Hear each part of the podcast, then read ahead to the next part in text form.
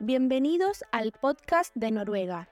Somos un grupo de hispanohablantes dispuestos a compartir con ustedes nuestras aventuras y desventuras en este hermoso país escandinavo. Este es el podcast que necesitas escuchar si vivís en Noruega o si tenés intenciones de emigrar hasta acá.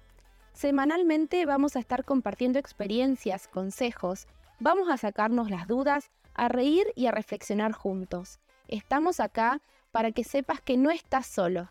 Muchísimas gracias por escucharnos y nuevamente, ¡bienvenidos a todos!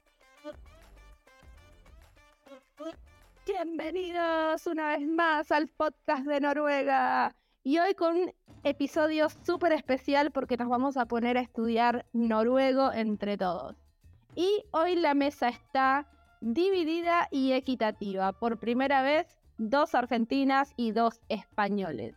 Me acompañan Carlos eh, de España, Miguel de España, Florencia de Argentina y Marcela, quien les habla también de Argentina. ¿Cómo andan? Muy bien. Bien. Muy bien. Uh, contentos que hoy vamos a, vamos a contar un poco de la experiencia de estudiar noruego en la Universidad de Oslo. Guachi, wow. Miguel, ¿cómo andás? ¿Vos quién sos que estás en el living de Floria? Yo soy una persona especial para ella porque soy su esposo. Ah, muy bien, me alegro. Están ahí los dos acurrucados en el living, yo quería saber quién es este señor. Sí, lo, lo capturé como un Pokémon cuando lo encontré por ahí en Estados Unidos y me lo quedé. La Pokébola. Bueno, qué lindo. Bueno, bienvenido.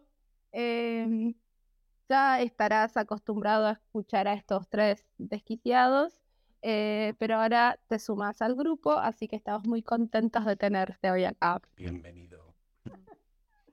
Bueno, queremos que nos cuenten cómo es eh, estudiar noruego en la Universidad de Oslo. ¿Cómo, cómo se les ocurrió estudiar ahí? ¿Cómo fue? Bueno, en principio, eh, estudiar en la Universidad de Oslo tiene el beneficio de que cuando uno aprueba una materia en la universidad, suma algo que se llaman studiepoeng, que son créditos universitarios. Entonces, cuando yo empecé a mirar oportunidades laborales, algo que noté en las cosas que tenían que ver con educación es que se requerían al menos treinta studiepoeng de noruego, lo cual equivale a un be uno. Entonces yo dije, si ya tengo que estudiar en noruego, ¿por qué no sumar créditos en la universidad? Y eh, a su vez, en la website aclaraba que si uno acumula hasta cuarenta créditos de idioma, en este caso sería noruego, lo puede usar para incorporarlo a un título de la universidad. O sea que si imaginémonos que yo mañana quiero ponerme a estudiar un bachelor en, en la Universidad de Oslo, de esos ciento ochenta créditos requeridos para un título de bachelor, yo podría utilizar hasta cuarenta De, de noruego para tener un título, lo cual me llamó la atención porque como a mí siempre me gustó estudiar, dije, qué mejor oportunidad que sumar créditos. Miguel. Además de todo eso, eh, la, los cursos de la universidad eh, se ofrecen por la tarde, lo cual es bastante conveniente para una persona que está trabajando. Es cansado, pero es un poco la única manera que hay de, de compaginarlo. ¿Y cómo funciona la selección? Bueno, en principio, eh, para uno se tiene que inscribir en una fecha muy especial. Eh, hay un margen de, de inscripción. Los cursos están los regulares, que empiezan en enero y terminan en mayo, y sería como el primer semestre, después el segundo semestre empieza en agosto y termina en diciembre. Pero también hay una opción que es el curso de verano, que es hacer todo un nivel en seis semanas, lo cual, como se imaginarán, es muy exigido, pero eh, yo lo he hecho, así que les vamos a poder contar tanto la versión regular que le hizo Miguel y la versión intensiva que fue la que hice yo en verano. Tenemos para contarles todos los detalles. Pero sabemos que la pregunta del millón es, ¿es gratis estudiar noruego en la Universidad de Oslo? La respuesta es no. Negativo. Lo siento mucho para los que los que estaban esperando que la respuesta sea sí, porque la universidad es pública. Sí, la universidad es pública, pero gratis no es. ¿Cuánto sale estudiar noruego en la Universidad de Oslo? A ver, Carlos, Marcela, imagínense un valor. Eh, hablamos yo... por trimestre. Claro, todo el curso, todo tu nivel. Seis meses. O sea, uh, sí, o sea, de enero a mayo. Pues yo diría treinta mil coronas. Yo digo quince o, o sí, diez, quince. No puede ser tan caro tampoco. Muy interesante. Bueno, eh, les vamos a decir la verdad. Marcela estuvo más cerca, pero yo también me hubiera imaginado un valor como el que dijo Carlos. Estudiar en el nivel inicial, que es el que uno empieza sin saber ni la jota, es catorce mil seiscientas coronas. Y obviamente, para los que estén escuchando el podcast, este precio en cualquier momento se va a actualizar. Así que ustedes, cuando quieran saber cuánto sale, que en el momento en que se quieran inscribir, van a Google y ponen esto. U I O, que sean las siglas de la universidad. NORA, que es N O R A. I S S. I S S es International Summer School. Y después ponen F E E, F E E, y ahí les va a decir cuánto salen. Uh-huh. Ahora, este precio varía según el nivel. Así que esperen pagar más en cuanto avanzan de nivel. O sea, el nivel más barato es el nivel A uno. Introductorio, ¿no? Introductorio. El primer A uno, A uno, A dos y el nivel B uno valen lo mismo. El nivel B dos, que es el que estamos haciendo ahora, vale un poco más porque son más horas. Ah, ah, ok. Sí, son dieciséis mil setecientos. ¿Y qué significa NORA? Es uh, Norwegian for Academics. Ah, ok. Ok, ah, claro. Y acá tenemos el primer dato fundamental. Este curso es para gente que ya tiene estudios universitarios. Okay. No significa que tengan que ser completos, porque no tenemos ese dato, pero lo que sí podemos decir es que la mayoría, por no decir todos los que cursan con nosotros, son profesionales y tienen sus títulos de grado y posgrado. Ah, okay. Ahora, es, como es un título de nivel de bachelor, eh, requiere tener estudios de, de grado. Nosotros eh, enviamos nuestro, eh, ¿cómo se llama?, en título traducido, las notas traducidas, todos esos datos se tienen que adjuntar. Y además, a pesar de que el curso es para aprender noruego, eh, cuando uno comienza en un idioma nuevo, tiene que tener un idioma puente, que se le llama. En este caso, ¿el idioma puente cuál fue? El inglés. Por lo tanto, tenemos que demostrar nuestra habilidad en el idioma inglés para poder entrar a este curso. Y acá encontramos la razón de por qué Miguel y yo no cursamos juntos. Oh. Ah. Para, para demostrar que sabes inglés, puedes ser inglés o de otro país de habla inglesa. Si eres nativo de estos países, dicen pa'lante.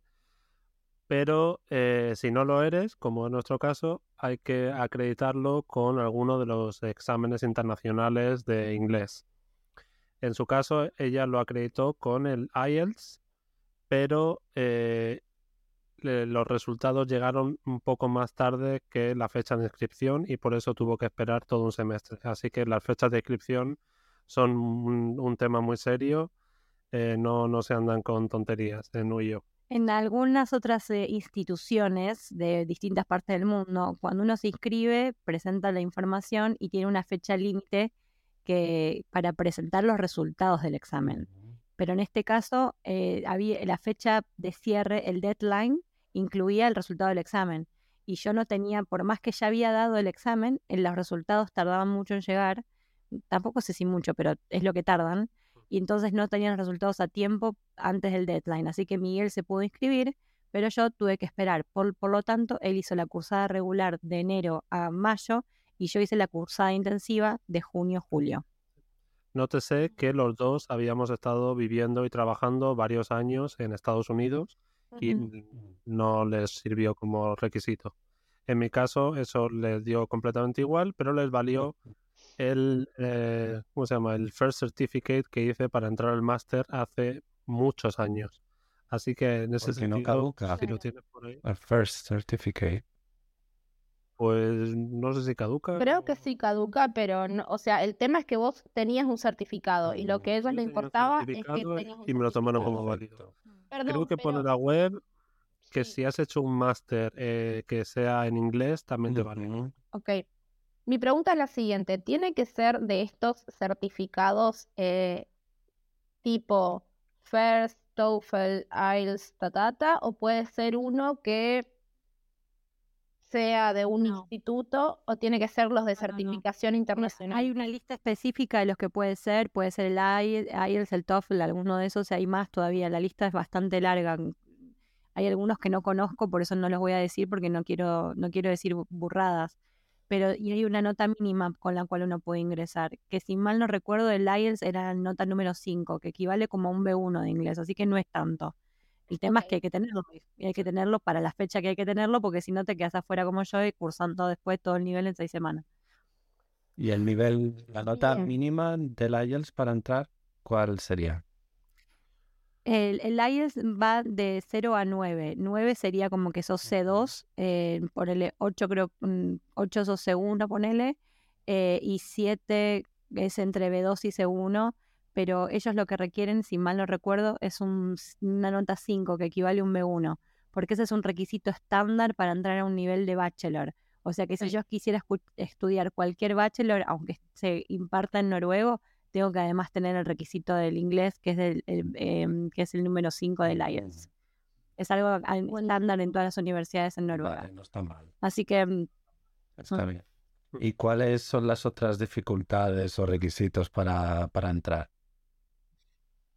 Bueno, en este caso nosotros teníamos la, la suerte de que Miguel es ciudadano europeo y como yo estoy casada con él, no teníamos problemas de, de visa. Pero en caso de que ese no sea el escenario de tu estancia o no tengas una visa, hay que verificar si es posible que puedas estudiar. Eh, en principio, si uno ya tiene una visa, puede, generalmente tiene acceso a estudiar, pero si uno no tiene una visa o no tiene pasaporte europeo, No, no podemos dar información de cómo funciona esa inscripción. Okay. La web dice que eh, porque existe un tipo de visa que es para poder estudiar, pero solo con este curso no se cumplen los requisitos para adquirir este tipo Debería de visa. Debería ser un máster, okay. un doctorado. Yeah. Lo... Si estás haciendo otros estudios y demás que te dan acceso a ese visado, entonces sí puedes tomar estos. Te hago una pregunta, a ver si... porque no me queda claro esto. ¿Estos points son específicamente para bachelor? O, por ejemplo, si yo estoy haciendo un máster y quiero hacer noruego porque me conviene, porque tengo planes de quedarme, ¿podría sumar estos puntitos a mi maestría, a mi doctorado? Porque los doctorados y las maestrías también te piden determinada cantidad de puntos. ¿Saben si se puede? En general, los, los puntos que son de bachelor no se pueden poner en máster. O sea, en el curso, en el, en esto perten- estos cursos los, los imparte I S S, que es el International Summer School, que tiene materias de máster también. Uh-huh. Pero, por ejemplo, para entrar a cursar una materia de máster, el resultado del I E L T S tiene que ser de seis punto cinco en cada una de las partes del examen. Entonces, los requisitos son distintos para de, depende del nivel. Por lo cual, estos créditos de bachelor solo te sirven en el caso de que uno quiera estudiar un bachelor y adjudicarlos a un bachelor. Muy bien, está bueno saberlo, como para no llevarse ninguna sorpresa después. Sí, sí. Entonces, bueno, ¿cómo fueron los primeros días? Explicad. Los, pri- los primeros días para mí fueron online, porque cuando llegamos todavía había restricciones por COVID y estuvieron... casi dos meses, creo, con, con clases online. Y lo primero que llegamos, eh, dice, bueno, empecemos por lo básico. En el noruego hay nueve vocales. A, E, I, E. A, e, e y todos ahí hacen A, E. Y empezamos desde lo básico, básico, pero como, como siempre, hablando en noruego todo lo que se pueda hablar, la, los profesores no, en ese sentido, siempre muy inmersivo, eh, bastante participativa, muchos ejercicios de conversaciones. Eh, ¿Y tarea? Bueno, tarea tarea también, la que pidas. Bueno, eh, esa es la experiencia de Miguel, que tuvo la suerte de cursa, hacer una cursada regular. Lo mío fue sin escalas de lunes a viernes, tres horas por día. Porque fue la de verano. Sí, claro. Esa es buena de verano. De seis semanas. Lo, lo que, sí. Eh, yo lo que les voy a decir es que si no saben nada, no es que este curso no lo recomendamos, pero lo que sí les decimos es que es exigente. Piensen que es estudiar un idioma, pero a nivel universitario. Entonces, cuando yo llegué al curso de verano, gracias a Dios, yo venía estudiando en otros cursos privados, entonces ya tenía el nivel del curso al que iba a tomar. Pero como quería tomar el B uno, y el B uno tiene como requisito tener aprobado la dos, me convenía cursarlo en el verano para poder cumplir con ese requisito para hacer el B uno con mi marido. Siempre, solo por estar al lado de él en clase, por tenerlo al lado del aula. Eh, entonces dije, bueno, lo curso en verano y ya está. O sea que cuando yo lo cursé en verano fue pesado, pero yo ya ese nivel no tenía. Eh, claro, perdón, no era... ¿vos entraste directamente al B uno así de sin, sin escalas? No se puede entrar al B uno a menos que tengas el resultado de que aprobaste la dos del Norskprøve. Y okay. A mí no me daban las fechas para rendir claro. el Norskprøve, aprobarlo y tenerlo el requisito listo para entrar al B uno. Era un desastre. Otra vez iba a quedar afuera del sistema porque no tenía el resultado del examen. Entonces era más práctico que me metiera esas seis semanas a, a, digamos, a que se me derrita el cerebro. Eh, bueno, afianzabas lo que sabías, ¿no? Mejor. Sí, estaba en el top, o sea, ponerle que en la clase éramos veinte, estaba en el top tres, siempre, está, eh, porque la mayoría de las cosas ya claro. las sabía y el repaso fue impecable. Tuve un docente excelente y estoy muy agradecida de las clases que tuve. Mi profesor era chino, así que, pero era Apretar impecable. Noruego con un chino en Oslo es la definición de globalización. O sea, sí. ¿Qué hace un chino? Enseñando noruego. Eh, los profesores que hemos conocido de ahí, hay varios que son que no son noruegos y la verdad es que se agradece porque claro, son gente que bueno. aprendió noruego ya, o sea, a lo mejor un poquito más jóvenes que nosotros, pero tampoco muchísimo más. Y, y poniéndole la espalda. Claro, siempre está un poco esa empatía de yo, yo he pasado por esto, déjame que te, que te ayude. Está bueno, no sabe la empatía, la estrategia. Y el tema de... Es una cuestión de estrategia. Alumnos. ¿Había mayoría de algún país? ¿Había muchos hispanos? ¿O erais los únicos? Eh, bueno, no, nosotros tenemos experiencias muy distintas, porque en la cursada de verano vienen todos los niños de Norteamérica a hacer que tienen familia o ruta, roots, rutas no, tienen, tienen raíces, rutas, que tienen raíces... Sí, que tienen las raíces de, con Noruega, entonces vienen, no, porque yo tengo un tío, una abuela, un primo, no sé qué, que es noruego, entonces vienen, se pasan las seis semanas acá y aprenden el noruego que quisieran aprender y lo meten como, como los créditos para su universidad. Así que yo cursé con un montón de niños de Norteamérica y con muchos farmacéuticos de Pakistán. Mientras tanto, Miguel... Pues yo, el primer nivel, yo diría que éramos cada uno de, de su madre, como dicen, ¿no? De su madre y de su padre. Era la convención de la ONU. Sí, sí, era que había gente de Turquía, de Alemania, eh, Georgia. Chino, había un, un muchacho de Georgia muy, muy majo. Eh, La española, la española tuvimos, pero creo que cuando yo cursé solo no había nadie de habla hispana. Una italiana. Había una italiana, había un americano.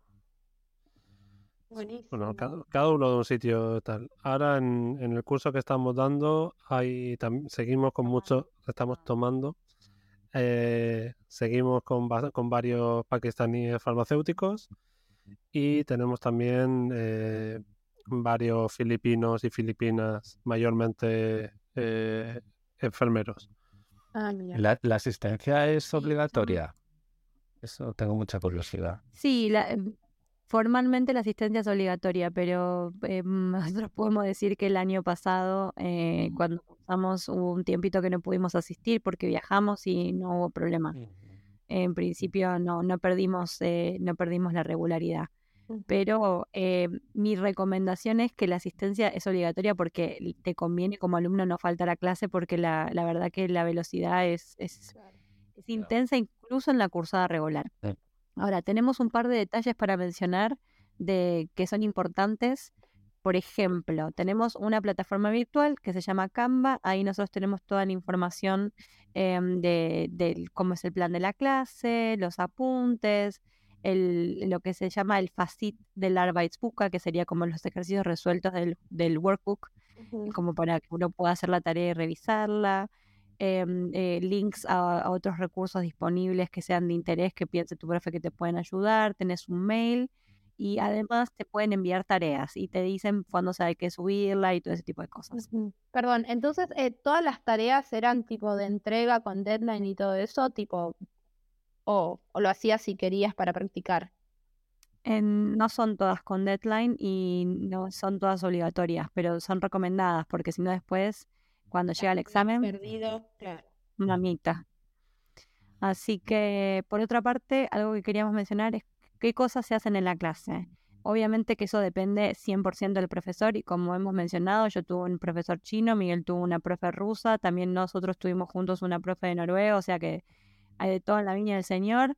Pero en general, cosas que pasaron en todas las clases. Hicimos lectura de, de textos en voz alta, ejercicios de gramática, eh, ejercicios de fonética.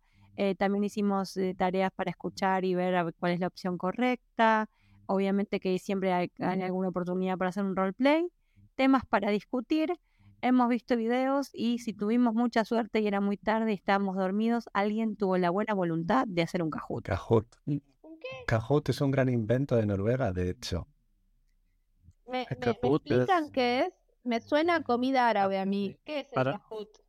Para los eh, oyentes que no sepan lo que es el Kahoot, es como una especie de juego tipo trivia que se utiliza mucho hoy día en las clases. Es simplemente una serie de preguntas que prepara el profesor con respuestas normalmente o de verdadero o falso o de, o de cuatro opciones, elección múltiple. Sí. Y ah, con puntitos sí. y demás para que sea más animado. Y competir. Sí, o sea, no te conectas al celu y vos vas viendo, aparecen las prompts en la, digamos, en la imagen de que el profe comparte de su pantalla y todos del celular vamos marcando rojo o azul, por ejemplo, eh, cuál es la respuesta correcta. Y la máquina, o sea, la máquina, la máquina, me encanta, era una máquina, no era un sistema. La marola. Sí, calcula quién respondió más rápido y mejor. Y te saca un podio de quiénes fueron los mejores. Así que yeah, es muy interesante porque entre pregunta y pregunta uno puede frenar, uno, si la gente se equivocó toda con la misma respuesta puede clarificar el error, o sea que es una, es una muy buena herramienta. Sí. Y bueno, tema de libros, porque también habrá que comprarlos y todo eso, ¿no? Sí. Eh... ¿Está incluido en este Eso. precio tan amigable de, de quince mil coronas o hay que comprarlo comprarlo aparte? Eh, eh, eh, creo que, si no recuerdo mal, nos dan acceso a una versión virtual del libro. No. ¿No? Los docentes tienen. No, ah, pues entonces... Nosotros tenemos acceso a Po vei Digital. Po vei Digital, vale, pues entonces no te dan acceso a nada. Hay que comprarlo. No, no, de... ya, por Dios, estamos acá para informar, no para vale, informar. Vale. Si uno no tiene plata, puede ir a la biblioteca de la Universidad de Oslo, pedir el libro y te lo dan por una semana. En mi caso, el curso duraba seis semanas, yo podía hacer ese trámite seis semanas seguidas y no compraba el libro. Yo no lo tuve que hacer porque Miguel lo había cursado en el mes anterior. Claro. Claro. Ahora, eh, nosotros no tenemos acceso al libro digital, pero lo que sí tenemos acceso es a algo que se llama Po vei Digital, que es toda una plataforma del libro con ejercicios. Que uno te va a decir, hagan los ejercicios de Po vei Digital, porque es como tener dos libros de tareas. El libro físico que tiene unas tareas y el libro digital que tiene otras. O sea que uno puede pasarse el día entero haciendo tarea y perdiendo el cerebro y ahí seso, seso, seso todo el día. Sí, el Po vei es el libro del primer curso de nivel A uno, A dos. Y tiene esto, esta plataforma eh, digital con muchos vídeos, muchos ejercicios y demás, como de refuerzo. Okay. Están buenos. Yo eh, eh, uso el Po vei, eh, esta plataforma con ejercicios, y tiene un poquito, no es lo mismo, ¿no? Pero como en la, la dinámica de, del Duolingo me hace acordar un poquito porque tenés que seleccionar... Eh, la correcta, o escribir una palabrita, o escuchar y grabar. Eh, es bastante interac- interactivo y, o sea, le podés dedicar diez minutos y avanzás un poco y se guarda y vas avanzando. Para reforzar, está bueno, a mí me, me sirve. Sí, eso obviamente es una licencia, o sea que uno tiene acceso porque está tomando este curso y eh, claro. eh, uno también, eh, esa licencia se acaba cuando uno termina de cursar. Así que, acabo de, claro, hay que aprovechar. Acabo de mirar los precios de los libros. A ver, ¿cuánto está el Po vei? Eh, necesita, bueno, se necesitan dos, ¿no? El de ejercicios y el otro. Eh, el Arbeitsbuch y el... Y pues el... quinientas cuarenta coronas cada uno. ¡Pum! ¡Apa! Sí, bueno, nosotros el Po vei lo compramos de la librería eh, nuevecito, el del siguiente nivel que era Stein Po Stein. También. Ese lo compramos de segunda mano, ¿no? No. No, lo compramos nuevo también. Sí. Ah, el del nivel de ahora es el que compramos de segunda mano. Sí. Pues sí. Eh, por otra parte, tenemos que hablar de algo que ofrece la Universidad de Oslo que no me lo ofreció ningún curso privado. Eh, que son clases de fonética. Mm, qué bueno. Sí, buenísimo y un bodrio total. No le vamos a mentir a nadie.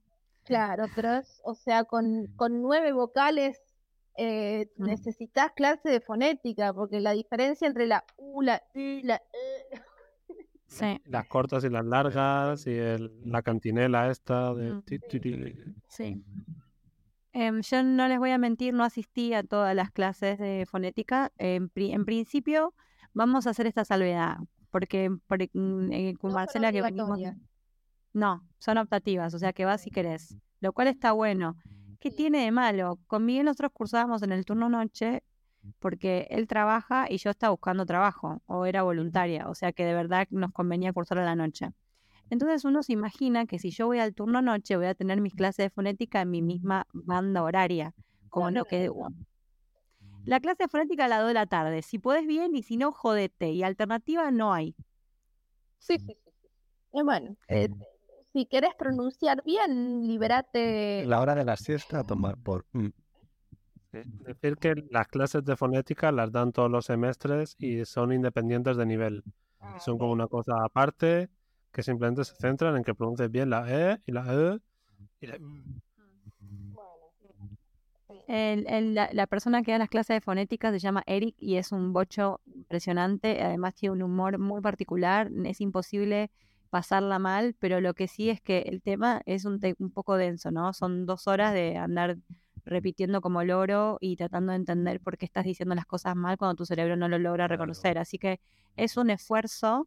Eh, no, digamos, es, contra, es estar dos horas contraintuitivamente tratando de entender por qué estás diciendo las cosas mal, pero de verdad que vale la pena. Eh, vamos a mentir. Yo, yo estoy pensando que si uno, eh, porque en Oslo hay muchas más opciones que solo la universidad, y creo que si que ir a estudiar noruego a la, a la Universidad de Oslo que cuente como puntos del bachelor, es porque uno tiene como objetivo o seguir estudiando o usarlo para el trabajo, eh, y, y es como darle duro al noruego para eh, hablarlo y tener la, eh, los skills para, para el trabajo, para la vida, porque hay otras opciones que son un poco más light que esta, pero esta la verdad que, o sea, es muy completa por lo que veo.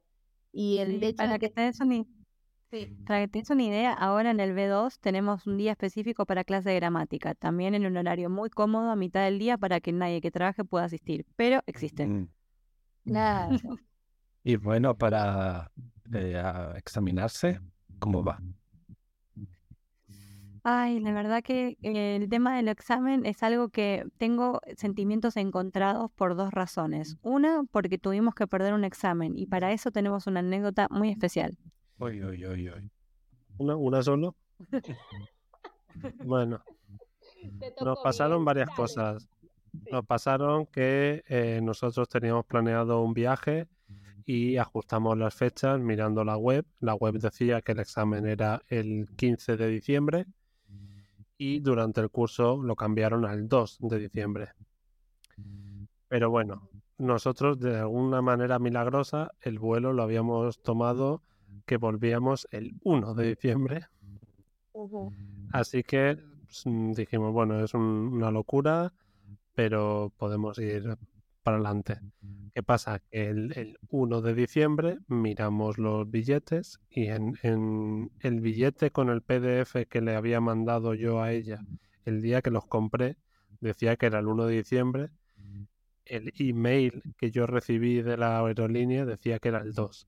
En algún momento la aerolínea nos cambió el vuelo y no nos dijo nada.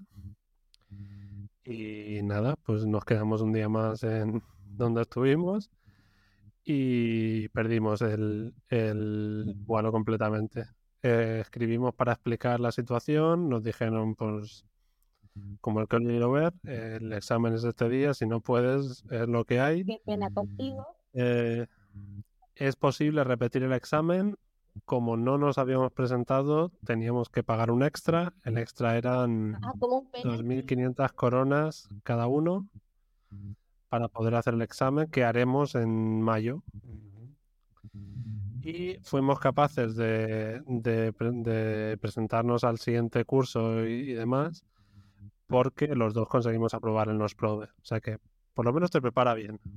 Ok, entonces, pero la, la prueba que iban a tom- que no pudieron tomar porque por esta cuestión del vuelo no era la Norskprøve, sino que era una prueba de la universidad, de, de la universidad. De la, del esquema de la universidad. Sí. Eh, okay. No, no hay alternativa, ¿no? Es como que en, yo recuerdo cuando iba a la facultad, bueno, si no lo doy en enero, lo doy en marzo, ¿entendés? No, a nosotros les, lo teníamos que... Claro, lo, la, le, nosotros teníamos que darlo el dos de diciembre. Como no lo dimos el dos de diciembre, la siguiente oportunidad para tomar el examen es en mayo de este año. No flexing, ah, bueno, amigable. Sí. O sea que no, pero bueno, nosotros habíamos planificado volver con tiempo, o sea, volvíamos el dos de diciembre para tomar el examen el quince, pero no funcionó. De todas maneras, sí tenemos experiencia tomando el examen del nivel anterior. Eh, yo lo tomé, lo tomé en verano y él lo tomó en la cursada regular, pero el examen fue del mismo sistema. La única diferencia es que como nosotros teníamos solo seis semanas, Eh, el desarrollo de un idioma en seis semanas es un poquito irrealista, entonces decidieron que sea pass, not pass. Entonces el, mi resultado fue pass, pero Miguel, que hizo la cursada regular, sí tenía nota, que podía hacer A, B, C, D y todo eso. O sea, pasaste, no pasaste. Sí. El examen es, eh, se hace en dos días. Hay un examen que es el examen escrito, uno de, de estos días.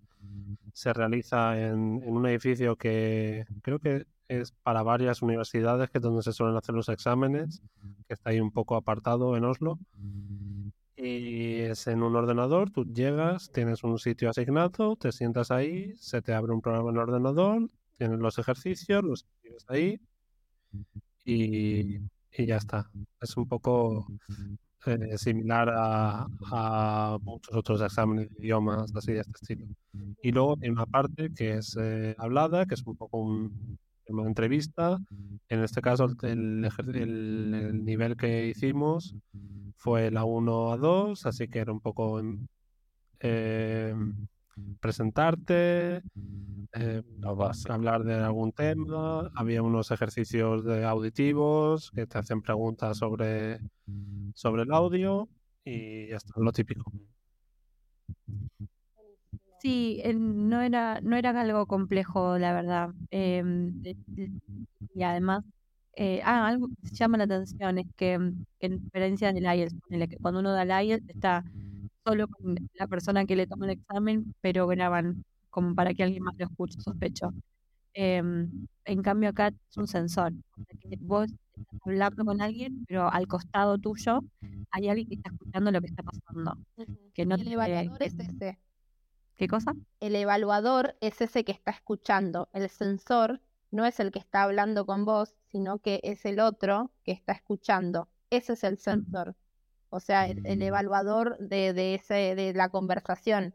Porque el, el otro te sirve de interlocutor, pero ese no te evalúa.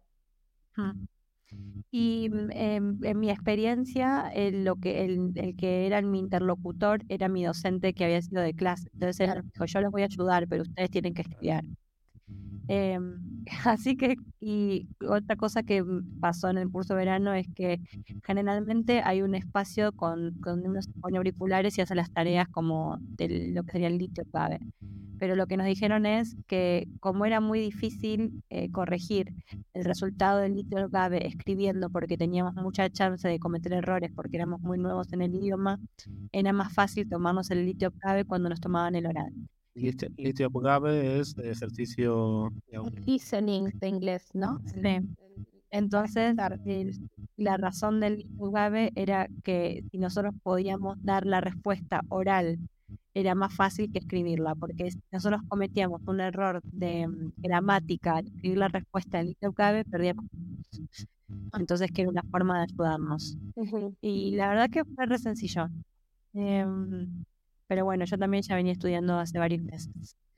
Eh, por otra parte, eh, por no haber tomado el examen, eh, lamentablemente no pudimos eh, tomar esos, esos studiepoeng que les contábamos. Okay. O sea que del nivel que no tomamos el examen, tenemos pendientes adquirir los studiepoeng hasta que no aprobemos ese examen.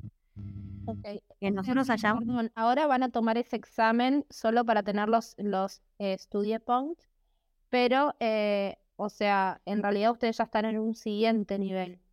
Sí. Okay. Nosotros vamos a tomar en mayo en la, en los dos exámenes orales, el de B uno y el de B dos, y los dos exámenes de B uno y B dos de la universidad. Claro, pero aunque ya... estos, estos exámenes son de la universidad, pero no son el Norskprøve. Después, no son en Norskprøve. ¿Tendrían que hacer el V o calcen con esto? El, eh, depende cuál sea tu interés. Cada uno tiene sus razones para hacer o no hacer el Norskprøve. Ok. Perfecto. Perfecto. Pues vaya. Perfecto. ¿Y, y creéis que hay mucha diferencia entonces de amigos que conocéis que están cursando en academias privadas con, con vosotros? Si no, no tenéis que nombrar a, a nadie, ¿eh? Solamente general. Yo lo que lo que siento es que tenemos una gramática muchísimo más sólida que todos los demás. Acá éramos re especiales, no, no, pero como que siento que acá... ¿Sabés lo que es mi gramática, por favor? Creo, no, no, es que... Bueno, esto... esto...